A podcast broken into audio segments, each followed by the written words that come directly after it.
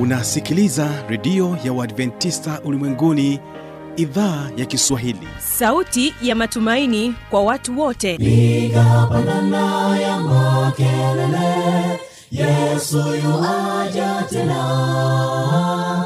Ipaza sauti imba sana yesu yuaja tena.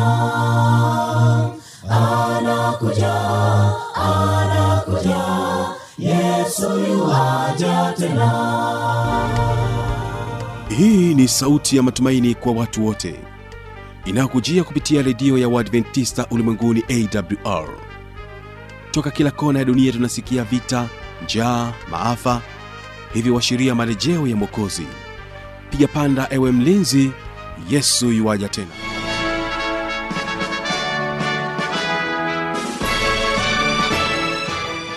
hii ni idhaa kiswahili ikikutangazia kupitia masafa mafupi ya mita bendi 25 lakini pia kupitia tovuti ya wwwawr karibu tena katika matangazo yetu na leo utakuwa na kipindi kizuri cha maneno yatayo faraja.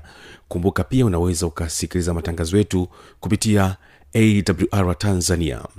Na tutakuwa na kipindi pia cha muziki na wanamuziki. Katika kipindi cha muziki na wanamuziki utakuwa naye mtaalamu wa muziki tegemea cha mpanda ambapo leo anakuja na mada inayosema kwamba stori ndani ya muziki. Au kwa maana nyingine unaweza ukasema kwamba hadithi ndani ya muziki. Karibu mdau na mpenzi wa mziki wa injili katika mwendelezo wa maada zetu za kimuziki. Kukuandalia makala ya leo ambayo ni ya 65 ni mjoli wako tegemea cha mpanda kwa wale tuliojumuika pamoja katika makala ya 64 mtakumbuka kwamba tulianza kuangalia yale mambo matatu eh, yanayojenga maana ndani ya miziki au ndani ya nyimbo zetu za injili. Na tukasema kwamba maana ziliundwa mle ndani kwa kutumia vile, vile vitu vitatu. Mnakumbuka tulisema kulikuwa kuna simulizi ile narration halafu kukawa kuna story eh, au kile kisa hadithi ile. Halafu cha tatu kikawa ni plot. Si mnakumbuka vile vitu vitatu sasa uh, moja ya msisitizo katika kile kipengele cha simulizi uh, ya miziki ile au um, simulizi ya nyimbo za injili ulitukumbusha kwamba tunapaswa kupangilia nyimbo zetu iwe ndani ya santuri ile ambayo tuliita ni audio cd uh, na hata katika hizi dvd zetu inatupasa kuzingatia uh, nini? Maana maana zinazo uh, uh, um, zilizokwenda ndani uh, au zinazokwenda zaidi ya maneno zaidi ya, ya lyrics za nyimbo. Sasa maswali kama uh, maswala kama ya, ya, ya hisia mnakumbuka? Uh, uh, uh, hayo maswala ya hisia zinapaswa kuleta au kuongeza hi, uh, uh, uh, maana kwenye hiyo miziki ambayo tunai tunaipangilia. Sasa hayo yalikuwa tu ni, ni kati ya, ya mambo machache tuliyoangalia katika makala iliyopita. Sasa makala yetu ya leo inajaribu ku, eh, eh, kupanua kidogo au inajaribu kuendeleza eh, kile kipengele kinachofuata ambacho kinahusiana na hadithi au kinahusiana na kisa ili ambayo eh, wengi mnasikia wanasema story.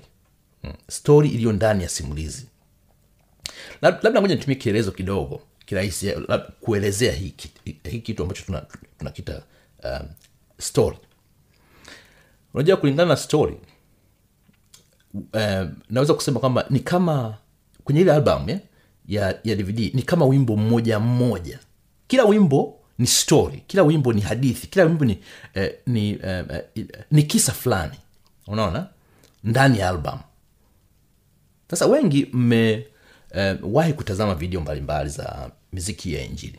Utakuta zingine hasa wale wanaotumia tuseme vinanda zile au keyboard zile uh, tunaweza ku, uh, wakati fulani tunaweza kuonyeshwa kwamba uh, hawa ndio waimbaji wanaimba eh, na tukawa tunawasikiliza tunasikia sauti zao. Sasa sauti hizo ambazo ni za waimbaji tunaowaona kitaalamu uh, wanawaita uh, wanaziita hizo, hizo, hizo sauti kama diegetic sound. Sauti unayoiona uh, uh, samani watu unawaona wanaotoa sauti inayoendana na kile unachokiona eh, hao hiyo sauti inaitwa diegetic. Diegetic sound ndio hicho kitu unachokiona. Lakini sasa katika nyimbo zingine unaweza ukasikia kinanda kikichezwa wakati um, hatuonyeshwi kwamba huyu mcheza kinanda ni nani na kinanda chenyewe hatukioni. Sauti ya kinanda inageuka kuwa um, kama sauti ya nyongeza tu hivi ambayo labda hatuioni chanzo chake wala hatuoni inakotokea kwa sauti za namna hiyo zinaitwa non diegetic sound. Non diegetic sound. Unasikia kitu au unasikia sauti fulani lakini huoni chanzo chake. Sawa. Sasa lakini pia tunapozungumzia maana zinazoundwa ili ziambatanishwe katika hizi nyimbo zetu ni pamoja na nyenzo mbalimbali zikiwemo za uh, utakuta kwamba watu uh, wanaweza kutumia mazingira. Ili wanasema location mazingira wanaweza kutumia mavazi unaweza kutumia vitu mbalimbali na rangi na hata maumbile mbalimbali. Yote hayo mtu anaweza kavitumia hivyo kutengeneza maana. Mfano niliona katika album fulani kwaya uh, moja wakiwa wamevalia sare. Ile sare ilikuwa ni makoti ya kidaktari.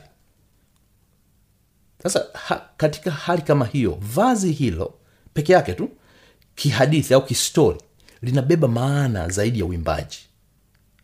Wanaonekana kuwa ni wataaluma ambao kwao uimbaji labda unaweza kugeuka kuwa kitu cha ziada.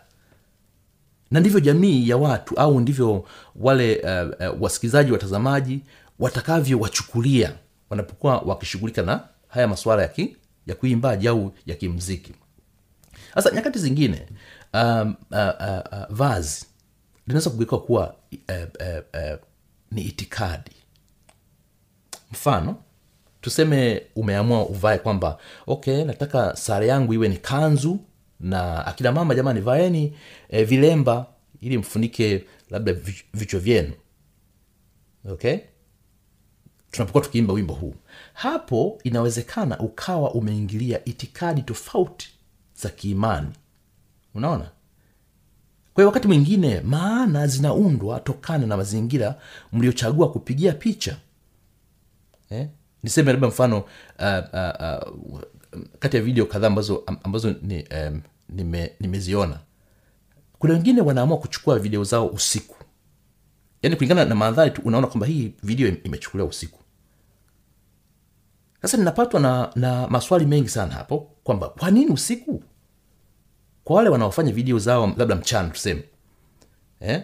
Eh, eh, we, we, utakuta waimbaji wengine wanachukua picha zao katikati ya labda ya miji au katikati ya mashamba katika, eh, kando kando ya bahari na kadhalika.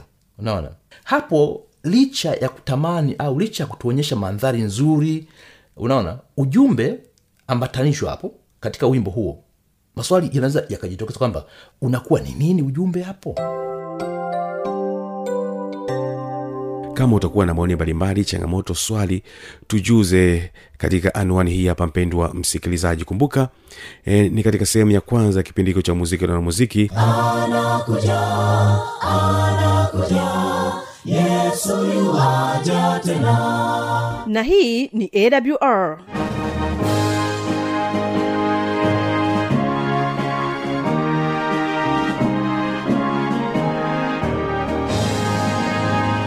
redio adventista ulimwenguni awr sanduku la posta 172 morogoro tanzania. Anwani ya barua pepe ni kiswahili at awr org. Namba ya mawasiliano simu ya kiganjani 653 570814 na pia unaweza kuwasiliana nasi na idhaa ya maasai kwa nambari 769 986355 ukiwa nje ya tanzania kumbuka kuanza na namba kiunganishi alama ya kujumlisha 255 unaweza kutoa maoni yako kwa njia ya facebook kwa jina la awr tanzania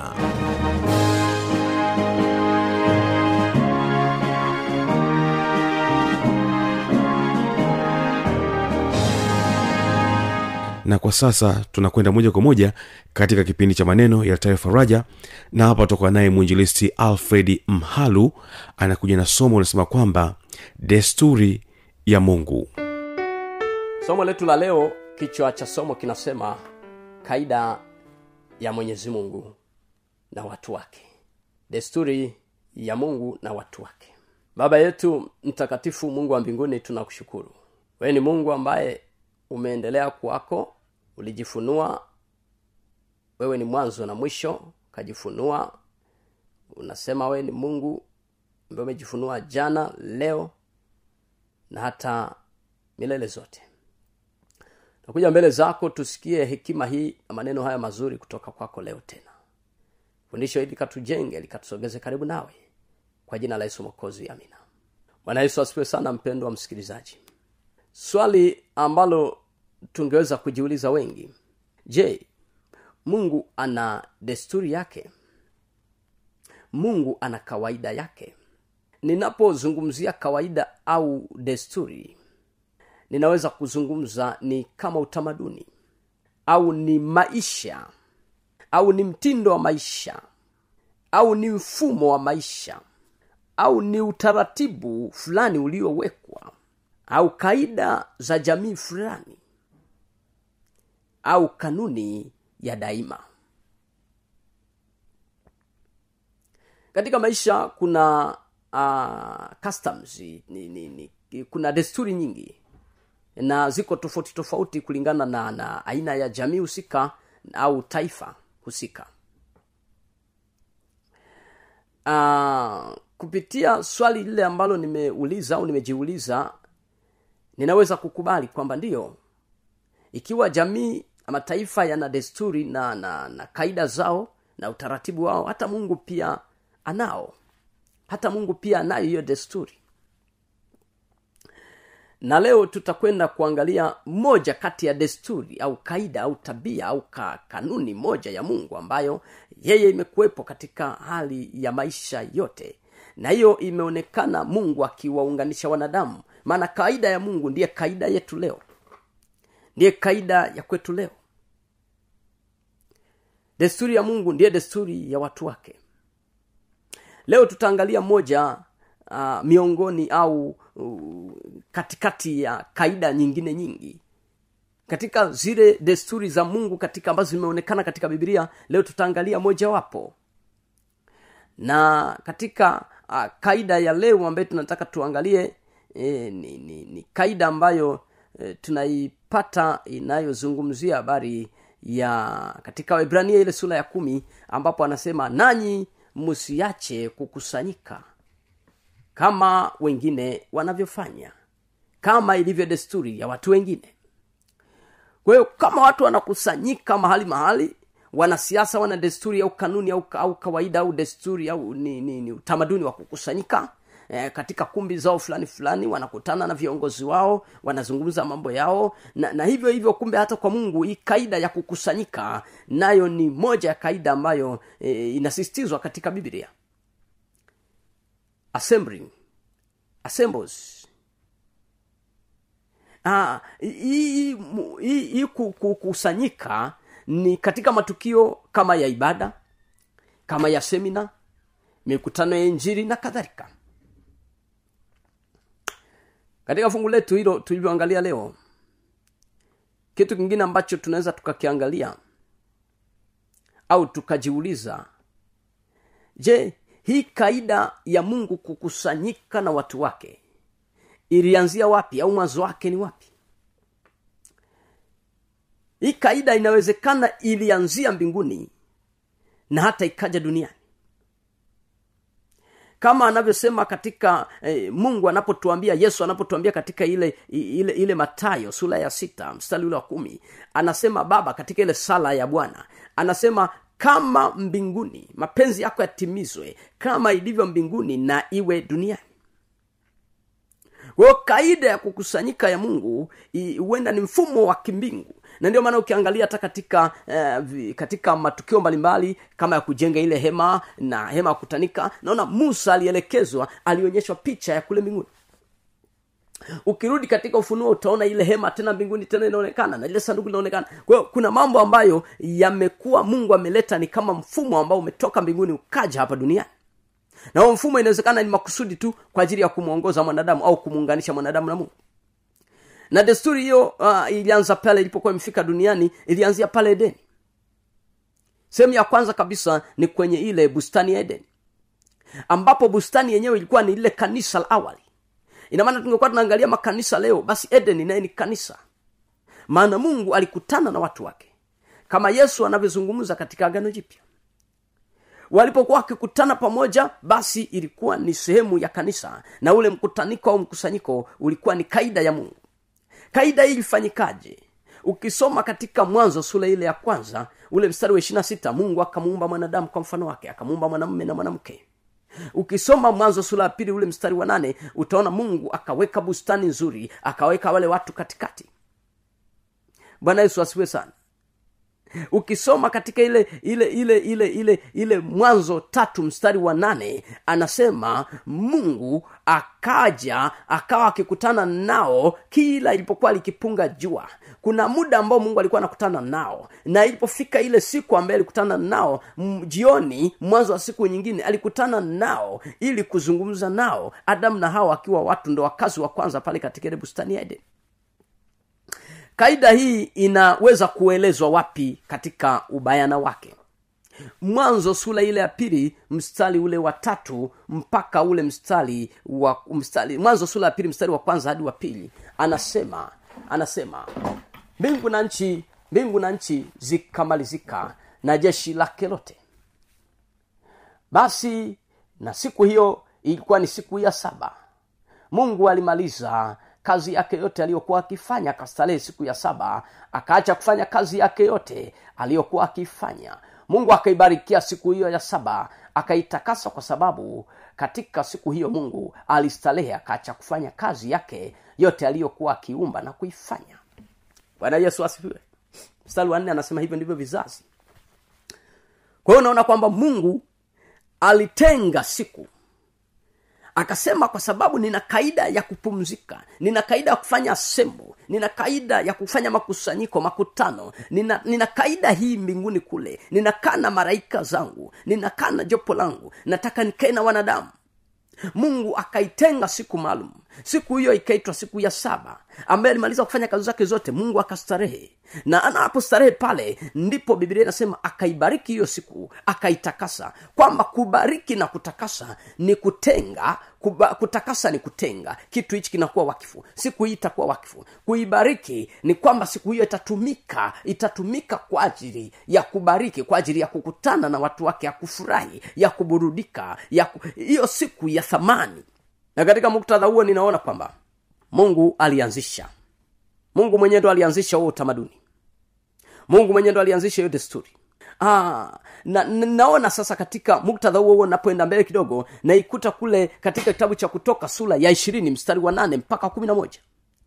Ndipo naposoma pale nakuta mungu anasema kwamba nam amri ya ya nne. Katika hiyo imeelezwa kwenye hiyo amri ya nne sura ile ya kutoka kitabu cha kutoka sura ya ishirini ule mstari wa nane mpaka wa kumi na moja. Mungu ameifafanua vizuri hii kaida au desturi hii kanuni au utaratibu na akaweka msisitizo akisema ya kwamba ikumbuke siku hiyo ya saba nam ambaye ni kaida yangu ya kupumzika.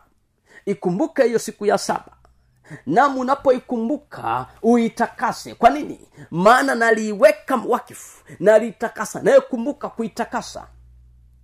Ndipo anapoendelea kusema mungu anasemaje? Anasema maana siku hiyo sitaki ufanye kazi yako yoyote. Lakini siku hiyo ni sabato ya bwana mungu wako. Nataka wewe wala mtoto wako wala mtumwa wako wala mjakazi wala mnyama wako wa kufuga wala mgeni aliye ndani ya malango yako siku hiyo apumzike.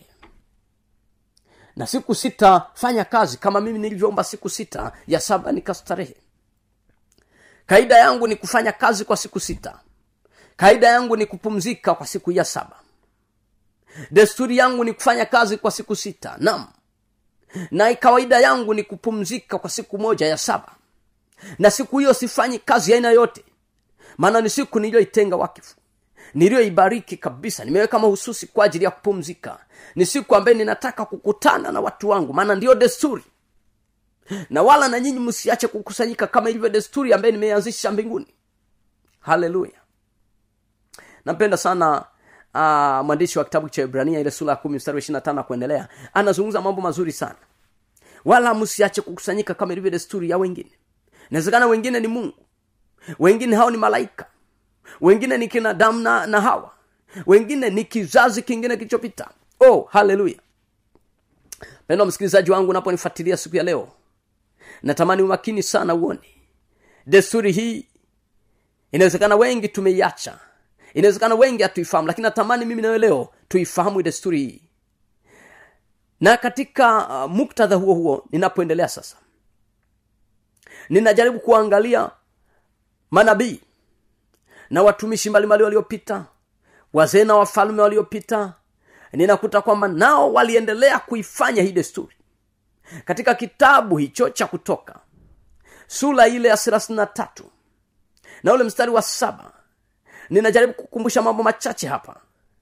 Biblia inasema hivi katika kutoka sura ya thelathini na tatu na ule mstari wa saba. Neno la mungu linasema basi desturi ya musa basi desturi zingatia vizuri basi desturi ya musa ilikuwa kuitwaa ile hema na kui kuikita nje ya marango mbali na hayo marago akaiita hema ya kukutania. Hata kila mtu aliyekuwa akitaka neno kwa bwana akatoka akaenda hata hema ya kukutanika iliyokuwa nje ya marago. Kwa sababu desturi hii ilikuwa kumbe ni kwa ajili ya kuonyana kuelekezana kama paulo anavyosema katika ile wa- waibrania nam anasema hii desturi hiyo hiyo pia musa aliifanya aliweka hema. Hiyo siku ya saba musa aliweka hema ili watu waje wakutanike. Ili watu waje wakutane na bwana. Walete hoja zao. Wapeleke mizigo yao. Nam waende waelekezwe njia za bwana. Wajifunze matendo ya bwana na maisha ya bwana. Nam ninapoendelea kuona ma- mazingira hayo ninaona naona manabii mbalimbali wakifanya. Naona kina nehemia wanaifanya hii desturi ukifuatilia vizuri soma vizuri kitabu cha nehemia utaona kina ezra wanafanya. Siku hiyo walikutana siku ya sabato namo akapumzika. Ezra akachukua gombo akasoma taurati akawakumbusha wana wa israeli jinsi ambavyo walikuwa wametanga kule utumwani akiwaonyesha jinsi ya kurudi kwa bwana. Ninaona desturi hiyo anaifanya ukisoma ezekieli sura ya ishirini mstari wa kumi na mbili na mstari wa ishirini utaona anasema namu hiyo sabato ndo itakuwa kiunganishi ni ishara kati ya mimi na ninyi. Maana ni desturi ambaye nimekuwa nikifanya tangu awali. Nanyi mnapoendelea kuifanya basi sisi wote tutaitwa ni watu wa jamii moja. Maana desturi yetu ni moja kanuni yetu ni mmoja utaratibu wetu ni mmoja. Nam bwana yesu asifiwe sana. Napofuatilia muktadha huu leo najaribu kumfuatilia bwana yesu. Je yesu naye alitunza hii desturi ninaposoma katika kitabu cha luka luka ile sura ya nne na ule mstari wa kumi na sita ukinifuatilia vizuri unasema hivi naye yesu hata ilipofika ile siku ya sabato yesu naye alienda kule kuabudu kama ilivyokuwa desturi yake. Maana yesu asifiwe sana. Ninaona desturi hii bado kume desturi ambayo iko hai. Kwa sababu naona yesu labda alipokuja huenda aliiacha lakini yesu mwenyewe ni shahidi. Anasema alipofika akaenda nazareti. Hapo alipolelewa na siku ya sabato akaingia katika sinagogi kama ilivyokuwa desturi yake akasimama ili asome. Namo akapewa kitabu cha nabii isaya. Ndipo pale akazungumza akasema nam roho wa bwana juu yangu.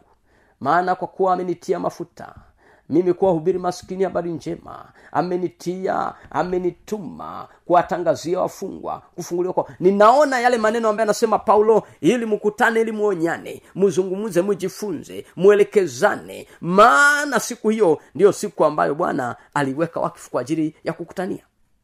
Na hiyo ndiyo desturi ya mbinguni. Yesu mwenyewe anajaribu kuieleza hapa. Jambo la pekee sana ambalo na, na, nataka twende pamoja mpendo wa msikilizaji wangu desturi hii ikiwa kama yesu ni mwana wa mungu kama tunavyomkiri leo. Na hakuna mkristo ambaye anakataa. Yesu ndiye mungu kama tunavyokiri leo. Wala hilo halina shida. Wala halina shaka ndani yetu. Ikiwa huyo huyo mungu ambaye alionyesha kielelezo hichi namo akaitunza desturi hiyo namo akaienzi kaida hiyo. Inaonyesha moja kwa moja hiyo ni kaida na ni desturi na ni utaratibu wa mbinguni. Wala wala hakuna kitu kingine rahasha na na- kusema kwamba ikiwa kama ni utaratibu wa mungu basi ndio uliokuwa utaratibu pia duniani ulipaswa kuendelezwa. Maana ikiwa utaratibu wa mungu nam ni pia ni utaratibu wa mwanadamu. Sio tu utaratibu wa mwanadamu bali ni utaratibu wa mungu pia. Sio utaratibu wa mungu tu peke yake bali ni utaratibu wa mwanadamu pia. Lakini jambo lingine uh, la ziada ambalo la kupitia la kujifunza tena la kuangalia ni kwamba je mitume nao walienzi hii desturi.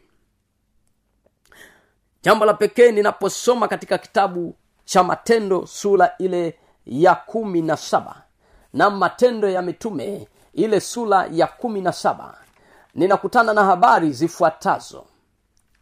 Matendo ya mitume kumi na saba na ule mstari wa wa pili. Biblia inasema na paulo kama ilivyokuwa desturi yake akaingia mle walimokuwamo akahojiana nao kwa maneno ya maandiko. Sabato tatu. Sabato tatu. Kwa nini biblia inasema hivi? Ni kwamba paulo aliingia katika lile sinagogi kujifunza na wale watu wa mungu. Sabato tatu. Kwa sababu hiyo sabato ndiyo ilikuwa siku ya pekee ambayo watu walikuwa na hiyo desturi ya kukutana na paulo alienda kwenye yale makusanyiko ili kujifunza na watu wa mungu kama ilivyo desturi ya watu wa mungu walivyokuwa wakifanya katika kipindi hicho na hata katika kipindi cha cha yesu na hata katika kipindi cha nyuma kabla ya yesu kuja. Ndipo naona kwamba paulo naye anakwenda kwenye ile assembly. Ikiwa ile ni siku ya sabato watu walipokuwa wamepumzika namo akajifunza nao akasema nao maneno kama vile katika waibrania anavyozungumza kwamba nam nakusanyika ili kuonyana na kuelekezana na kufundishana kanuni hii na desturi hii. Je imekuwaje kwetu? Kwetu tunaporejelea hilo fungu la waibrania tunaona kwamba tunakumbushwa na sisi. Katika zama zetu mimi nawe mpendwa msikilizaji nasi pia tusimisi hiyo assembly. Tusiache kukusanyika. Tusiache kuua mkusanyiko ukapita na mkusanyiko wa siku ya sabato ili tukutane na mungu ili tukutane na marafiki zetu wachamungu wenzetu ili tujifunze pamoja ili tubarikiwe ili tutakaswe kama walivyofanya wenzetu katika zama hizo. Kama walivyofanya wenzetu katika zama hizo.